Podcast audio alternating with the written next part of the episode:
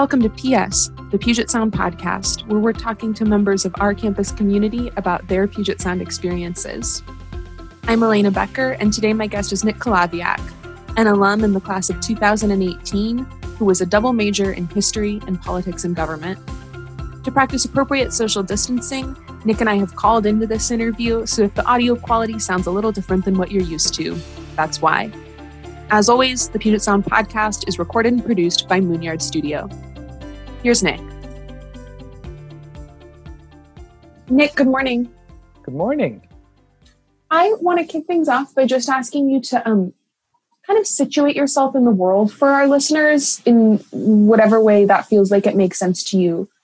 Who are you? What are you doing? Where are you at in your life now? What are you up to?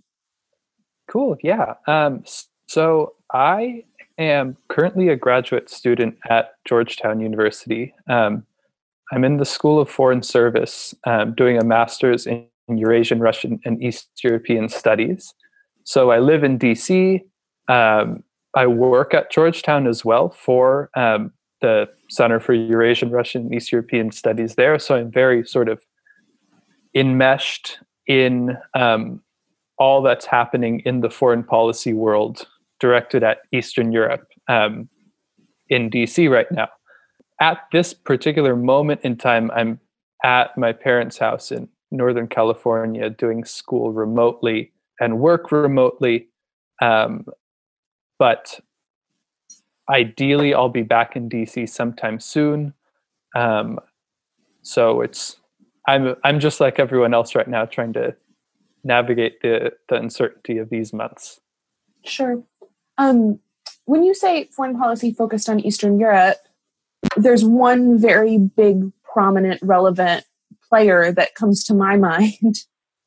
Is a lot of that Russia, or is what you are doing and thinking about and spending your time on much more comprehensive than that? Um, yeah, so my program itself is predominantly Russia focused. Um, it was sort of created out of the um, Cold War need for what was then called Soviet studies. Um, so there's definitely a Russia's the main country that we study. Um, that being said, I don't focus on Russia as much because my linguistic background is in Polish and um, now Bosnian, Serbian, Croatian. So I'm doing much more work on East Central Europe and the Western Balkans. Um, that's somewhat of an I'm something of an outlier within the program, though, because people are mostly focused on Russia, Central Asia. And what is happening in the areas of the world that you're interested in and are studying? Gosh, well, um, so, so, summarize three to five countries in a minute or less, Nick. okay, I I just had to do this for a newsletter, actually. Um, Excellent. So we can start with Hungary. Um, Great. Hungary has um, the parliament has just passed a bit of legislation that allows um, basically the state of emergency as related to the COVID crisis to be extended indefinitely. Um, it also includes um, penalties for journalists who are accused of publishing false fake news about coronavirus that can very as easily be exploited by, by the government Okay. So it's a it's convenient, one could say. Um, so that's what's happening in Hungary. That's a very brief overview, um, but it's basically some people are calling it the COVID coup. Hmm. Um, let's see, Poland.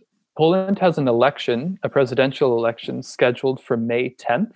Um, the yes. incumbent is currently pulling out all the stops to keep it um, scheduled as um, as it initially was. That has involved not declaring a state of emergency because doing so would necessitate um, a deferral of the election. Russia has, um, they say they've tested an absurd amount of people. Their positive test rate is about 0.5% right now. and pneumonia cases are way up, particularly in Moscow. So um, there's not much faith in uh, the statistics coming out of Russia right now. So now no one is particularly sure what the situation is there, other than it's likely worse than um, current reporting suggests. That's like a very brief COVID overview. There's lots of other stuff, but um, I can't summarize two out two years of grad school work in um, a two minute podcast answer. That was pretty smooth, though. Well, thank you. Yeah, you're quite welcome. Uh, well done, Georgetown. yeah.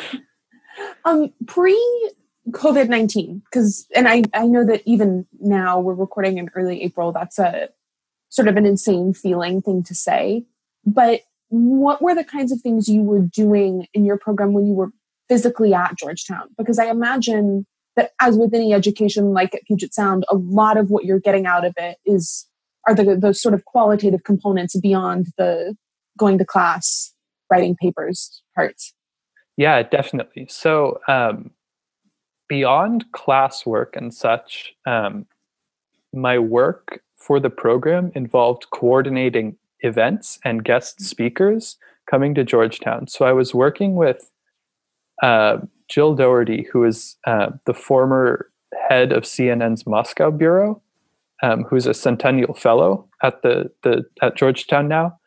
I was working with her to bring in um, mostly ex-ambassadors to Russia and DC-based journalists mm. who are forced to cover Russia and Ukraine sort of as this was back when like impeachment was still a big thing. No no sure. one talks about impeachment anymore, but there was a time when that was the hot topic. Um, anyway, we ran events basically trying to bring DC journalists up to snuff on the situation in Russia and Ukraine so that they could be hmm. better informed in their reporting on um, sort of the the complications of um, the current presidential administration's relationships with those areas. Um, so, in that, I got to um, yeah sit in on a lot of really interesting lectures and coordinate between very um, interesting, influential people. Um, and so, part I think that if we think about sort of the out of classroom learning experiences, opportunities, much of that just has been exposure and getting to meet people and talk to people with real influence who are just like anyone else. They're just people. Hmm. Um, and more often than not, they've been very, very willing to share their time and share insights, knowledge. Um, so that's that's sort of what life was like.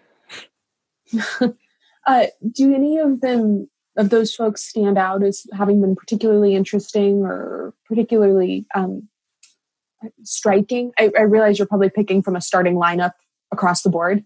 Yeah. Um, well, I mean, I didn't. I'll talk maybe about something that I didn't work with, but um, Ambassador Marie Yovanovitch was on campus. Um, and a familiar name probably to many people now. Yeah, yeah. Um, just as a refresher, she was um, the ex US ambassador to Ukraine who was forced out in 2019. Um, and this was her first sort of post impeachment public um, event.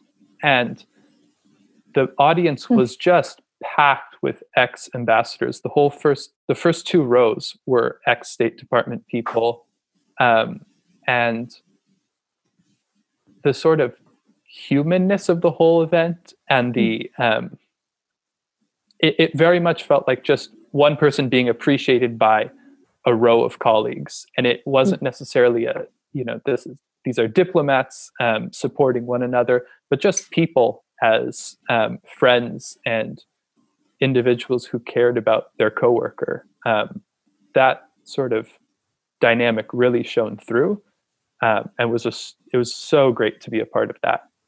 They also mm-hmm. gave her a, a chair as a prize, like an armchair.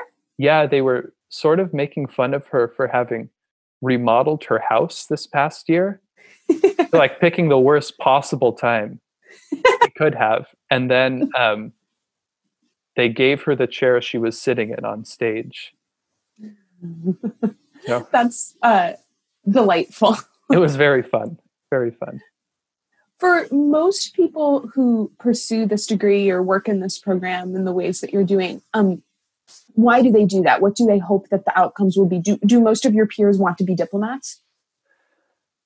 Um, some definitely diplomats. There's we also have a significant international um, student mm. body, so those people are more um, obviously they're either going to go back and work in their their home countries or stay in the U.S. and work in the private sector. So there's sure. uh, definitely a mixture, I would say, of public and private sector stuff. Um, the one thing Georgetown is not um, sort of churning out is people who are going on to be academics. The program mm. is very sort of professionally focused, um, and it's given all the connections um, the program has in DC. It's very focused, yeah, like you said, either on the State Department, um, other branches of the government, or think tanks, um, consulting firms, that sort of is, stuff is that why you picked this program? Is that kind of where you see yourself heading, or maybe saw yourself heading, and that's evolved? Um, I think yes and no. So I I chose it partially because it's very different than what UPS was. Uh, the the focus that um, professors and students at UPS have on self reflection and self knowledge and like personal growth. Um, Georgetown is not that. Um, it's very much a you get in, you get cranked out into a mm-hmm. sort of a establishment job, we could say. Um, and I sort of I went because I wanted to experience that and have some have a new experience in um, in a higher education um, institution. So that was sort of why I came. And in the time that I've been at Georgetown, I've sort of reflected on how much I miss the the old UPS style. Obviously, mm. one one can't go to a liberal arts university their whole life. That uh, is true. I wish I wish it was the case, but um, disappointing, but true. Yeah, got to move on at some point. Um, so, I think I'm sort of at this point um, trying to figure out what I want to do with the rest of my life. And do I want Aren't we to? All? Well, yes, we are. And do, like, do I want to follow what many of my peers are doing? Right. Sort of the easy option. Well, it's not. It's not easy, but the the set path that exists. Yeah, there are steps and models and exactly, exactly. Right, do I want to do that? Um, sometimes I, so like being a part of PSO and the outdoor community was a big thing at UPS, and sometimes I wistfully think about dropping out and getting a woofer and leading That's a wilderness first responder for folks who don't know, like a super intense 80 hour wilderness first aid course, and you need it to do most um, professional outdoor leadership jobs. Yes, yeah. Thank you for clarifying. Sure. Um, but yeah, but sometimes I think I'll I'll just drop out and do that and go back to leading outdoor trips. Um, and likely the the path for me will be somewhere in the middle. Um, of those two extremes, but I'm, I'm still sort of figuring out what that is.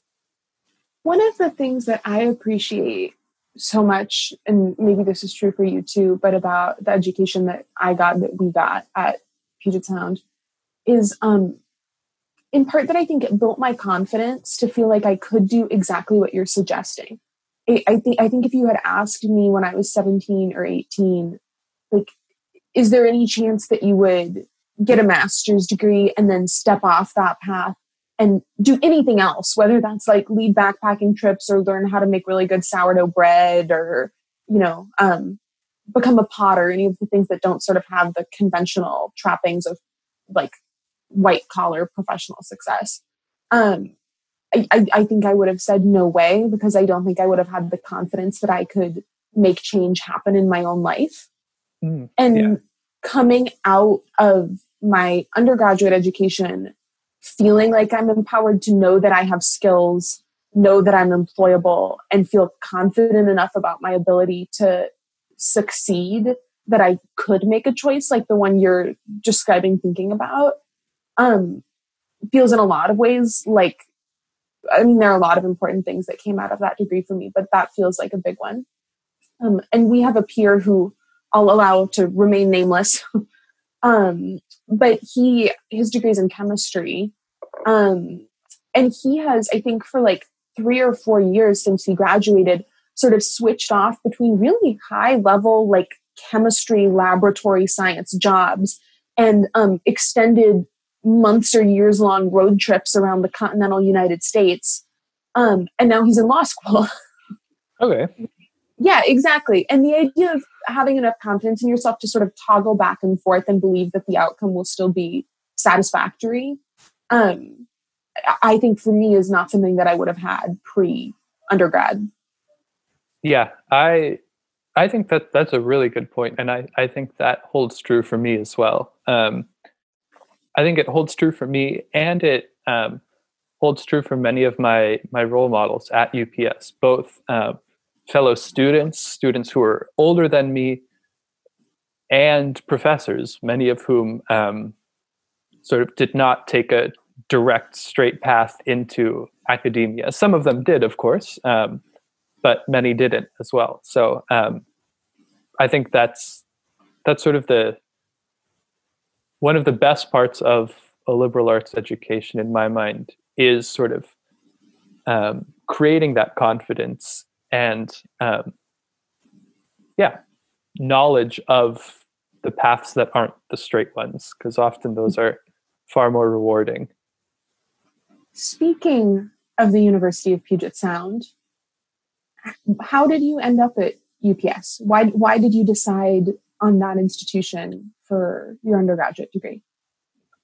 It honestly was a pretty um, haphazard decision. Um, so I, I, grew up in Northern California, and um, in high school, my dad and I did a sort of a college road trip through the Northwest, where we started in Seattle and went down to Portland. Um, mm-hmm. So UPS was on the way, uh, and so I applied, and I think I applied to ten schools. And at the time of my application, Puget Sound was probably where I least expected to go. Um, That's true for me too, actually. Yeah, it was just sort of a, I don't want to say an afterthought, but um, yeah, like, was it my dream school? No. Um, and then I visited and really loved it. And um, it just sort of made sense with um, finances as well, and it. Um, yeah, I, I like don't even remember the moment I made that mm-hmm. decision. Mm-hmm. It just sort of was a. Um, it gradually seemed like it just made the most sense of all the options I had, and so here I am now. Uh, I think it, it was very much the perfect place for me at that point in my life. Um, but do I have a like well articulated answer on why? I no. Can you like say a little bit more when you say it was the perfect place for you about kind of what your expectations were or maybe what your needs were? Did you know did you major in the things you thought you were going to major in? What what sort of changed or adapted um, once you got your feet under you in college? Yeah. Um, let's see. I I mean, academically, I pretty much followed the path I expected myself mm-hmm. to follow. Um, so that was never like history and sort of international events, we could say, were always mm-hmm. um, my bread and butter. Um, but I think that the areas of most growth for me and why I say it was um, the perfect place were in sort of um, community relationships that I hmm. managed to build. Um, I think the outdoor community through Puget Sound Outdoors and um, the Passages Leader community, I orientation leaders now, those two um, were real catalysts in sort of shaping um, a whole new understanding of how people can relate to one another and support one another um, and um, work together. I mean, I I think coming into UPS, I was I, am very much an introvert by nature. Um, I'm more than happy sort of going off and doing my own thing. Um, and that was very much sort of how I went through high school and how I sort of expected to keep going through through college and the rest mm-hmm. of my life, really. Mm. Um, but I mean, I can think of my sophomore year, my first year as a, an orientation leader. I can think of so many people in the um, orientation leader community who sort of showed me it was possible to do both, showed me it was possible to be an introvert and schedule alone time while still forming meaningful connections with a, a community and at on like a bilateral individual basis with other people. Um, so I think when I talk about it as the perfect place, it's very much in a sort of um, social interpersonal um, context.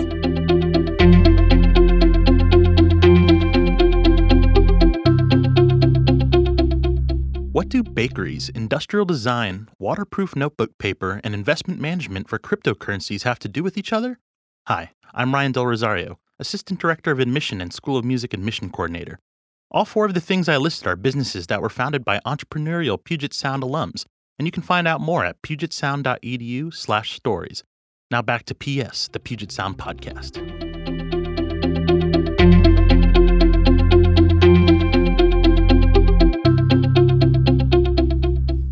When you think about um, the things or experiences that mattered to you in your undergraduate education. Um, one of the things that I think about, and I guess I should say for people listening, um, that we know each other. We were at school at the same time. We were orientation leaders together. So I have some external perspective on um, your life, which seems now like kind of a presumptuous thing to say. Um, but I think of you as someone who really is involved in a lot of distinct things um, that you know you've been talking about outdoor community and i associate that with you. I also think about the kups radio community. Um, i know you did a summer research project. I um, associate you with the history club which we'll get to. I want to talk to you about that. Um, but you you in a lot of ways feel to me like you epitomize something that has come up on the podcast a lot which is this idea of students at puget sound having um, like an and list. I'm this major and this major, and I'm in this organization, and I'm in charge of this thing, and I, in sort of a, a organic way. Does that feel fair? True? I I think so, definitely. Um, yeah, it's it's.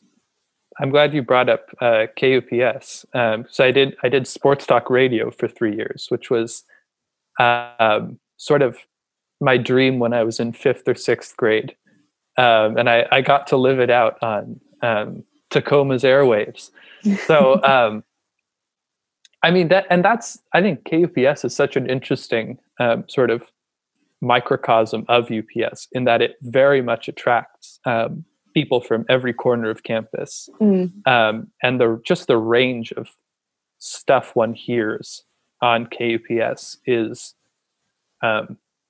pretty unparalleled. I I think. Uh, but yeah, I think sort of zooming out a bit, the the and list model and the um, the opportunity to do this and that and not have one particular activity define um, who I was and who anyone else was at Puget Sound is um, again a wonderful thing and something that I feel like I've only appreciated more as I've moved on from UPS. Yeah. Um, and I graduated now nearly two years ago. Um, and pretty much every every environment I've been in since then has been one. They've all been good, but they they've all been ones in which one was defined by what they do.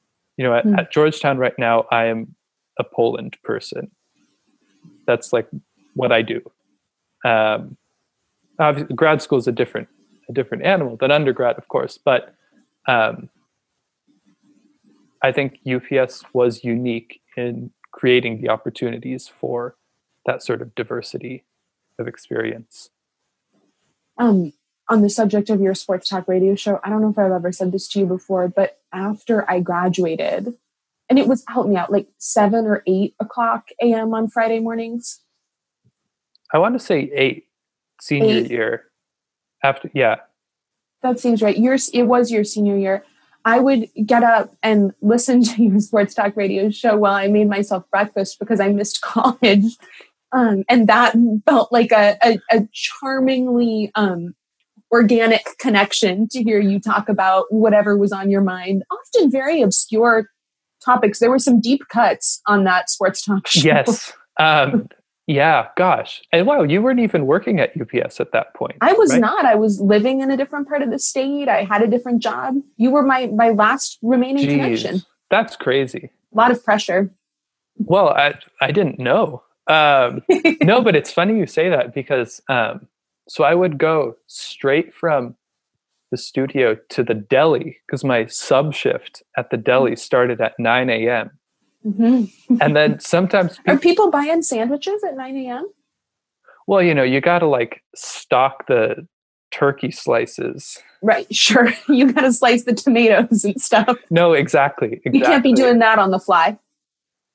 No, yeah. I mean, if you try and do that when the the rush is coming, you're you're done for. Um, no, but it, it's funny because sometimes people would come up and like recognize my voice and say, "Oh, I just listened to you on like, or I have KUPS as my alarm, so I wake up to your voice on Friday."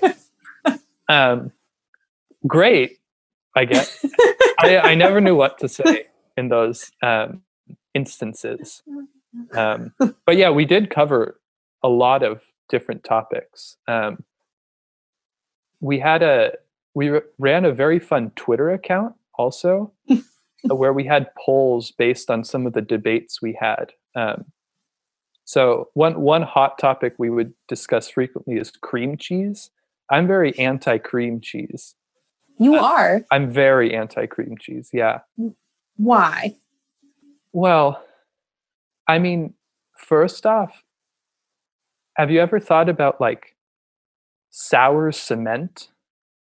I That- cannot say that I have. Well, that's what I think about when I think of cream cheese because it has like hmm. the texture of cement and it's Sure, it's spreadable. Well, okay. Plenty of pesto is spreadable, but pesto Yeah. doesn't have the texture of cement. Concrete, maybe. Perhaps, yeah. Yeah. Although I what's the difference between concrete and cement? I don't know. I think that's a thing that some.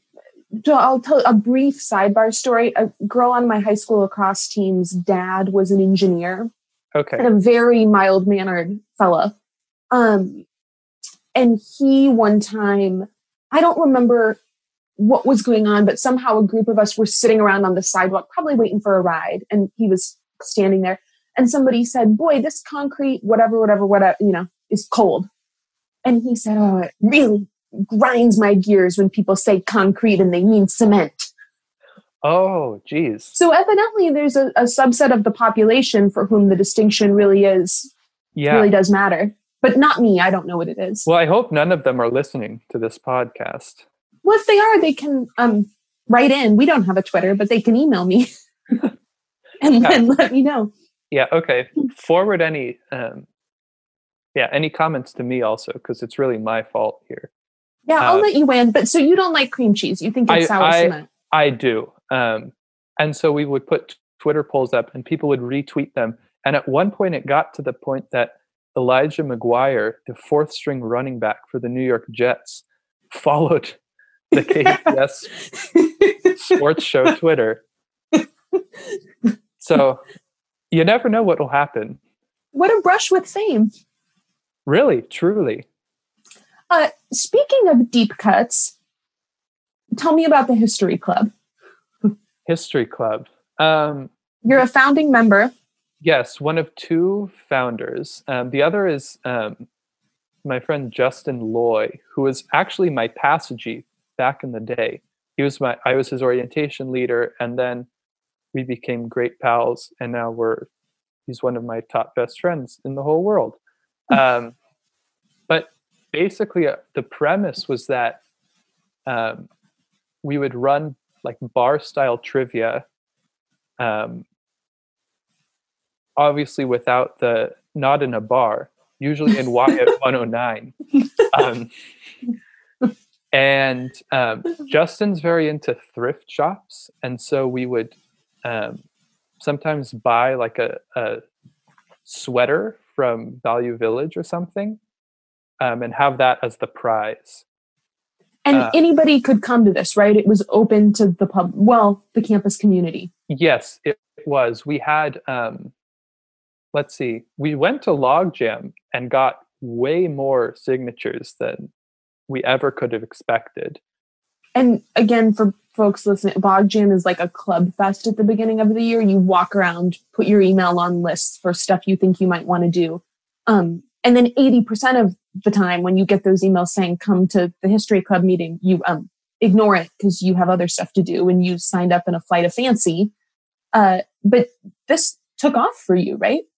It did somewhat. Um, yeah, that first semester we um, we sort of grew a small community. Um, we would write very wacky emails with hidden hints. Um, and actually, it's funny you bring up the the fact that eighty percent of people on email lists never show up, because at History Club Formal, which was a um, like a fraternity style formal event that was held at my house, uh, we had an award ceremony in which every person on the email list who never showed up to anything was nominated for um, the Perfect Attendance Award. and we only gave it to one person um, who was not, in fact, there. So um, I don't know if that certificate was ever collected, honestly. Um, Sure. It might But- still be under the couch cushions in that house. honestly, yeah. I mean that that house has now been turned into something of a music venue. So I'm not No. um, perhaps someone will pick it out at a concert five years down the line.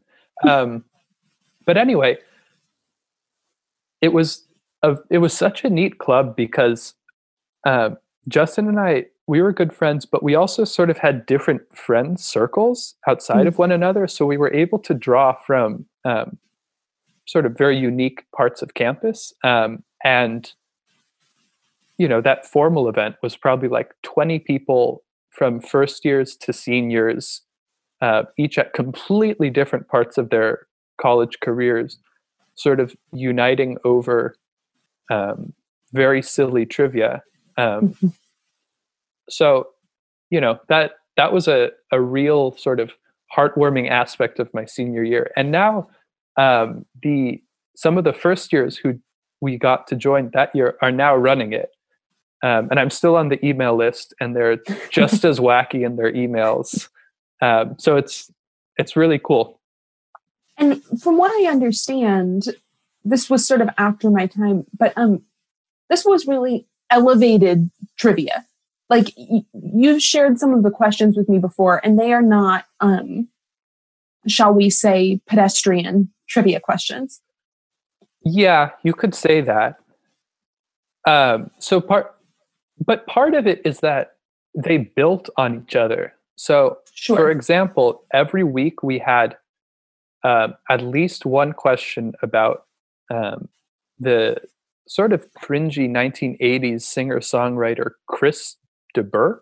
Chris de Burgh. Um, his his most famous hit is "Lady in Red." oh, sh- okay. Um, so like you know, sort of a weird song, Yeah. we could say. I don't think I've ever heard the original recording of that. I think I've only heard people belt out the lady in red part spontaneously and off key. when? What? Just At what? What? What gatherings do you go to in which people do that? I would say that these are um after hours social functions. I see. Yeah, Okay. where, where I've observed this kind of behavior. okay. Um, but yeah, anyway, so every week there was a question relating to that. And so all our regular members, like, had pretty much memorized Chris de Burgh's Wikipedia page. Um, by the end of the year, Dresser and I were really struggling to find facts that weren't already known. Um, so I think because of that, if one showed up to one of these events without knowing sort of how they worked and without being on the email list and Where the hints were. understanding all that was happening, it could be um, pretty daunting. And I believe that that happened, right? An enterprising reporter from the campus newspaper, The Trail, showed up. Yes, that's correct. Um, we did have someone from the trail come with two of their friends, um, and they did very poorly, and then interviewed their friends about why they did poorly. None of them were regulars, and then um, wrote sort of a I don't know if harsh is the right word, but a, a scathing review of the club, um, in which they claimed that Justin and I um, like gave demeaning looks at people when they didn't know the answers. Um, I truly, it was one of the sh- more shocking experiences of my my UPS career. Um, who knew? I, I didn't know the trail did reviews of clubs. Well, to my knowledge, the trail did not, but perhaps History Club just gained enough momentum that it felt like breaking news. Yeah, I mean, I guess. I don't know. It's sort of like, well, you know, well, hmm. It's like Tiger King, you know, with these crazes that pass through. Someone's always, everyone's got to have an opinion.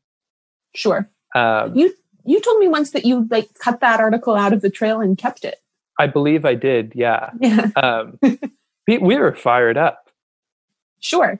um, I had a, a shirt um, that was given to me by uh, John Lear, a professor in the history Mm. department from the Washington State Historical Society, that said, History is not for wimps.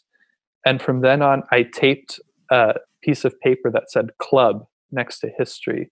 So then it said, History Club is not for wimps. Um, so, yeah, gosh, that was honestly one of the, the highlights of my UPS career, that entire history club ordeal.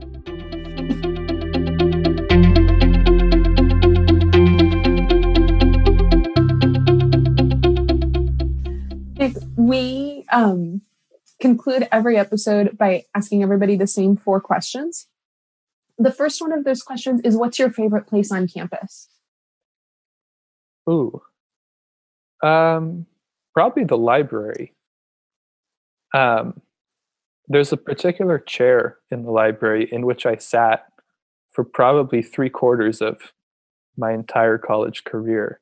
Um, and I I went back to UPS last May for graduation and I went in the library and sat in that chair for a few minutes by myself with nothing to do, just to reminisce. So definitely the library. What are you reading right now? Oh gosh, I read so much for school that I try and do everything possible to not read outside of school. um, yesterday, though, I read a book called um, "The Carnival of Revolution," which is about um, this movement in Poland in 1988-89, in which um, political protesters dressed up as orange dwarves and ran around the streets. Um, and, you know, it, it sort of highlighted the silliness of police repression of political protest because they were carrying around like signs for like free the dwarves, yada, yada, yada. And then they were getting hauled off and arrested. So I was reading about that. What's the best place to eat in Tacoma? Um, I would pr- probably say, for my money, Silk Thai. Although, um, you know, so my mom loves Gateway to India for whatever reason. I think we've been there once. It's a good restaurant. It's fine, but like my mom still talks about Gateway to India. So in honor of her, I'll say Gateway to India. And to conclude, uh, Nick, last question Why is Puget Sound special?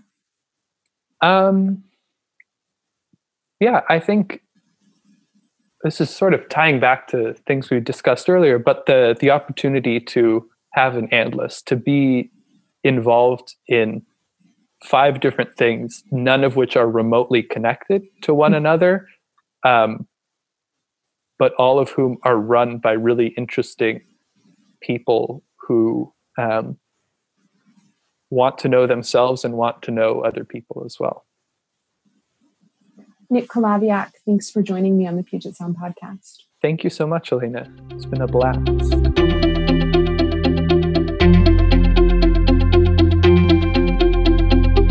Thanks for listening to PS, the Puget Sound podcast.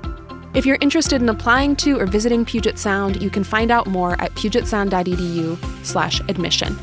And of course, you can follow us on Twitter, Instagram, and Facebook at UNIV, U-N-I-V, Puget Sound. I'm Elena Becker, and we'll see you next time for PS, the Puget Sound podcast.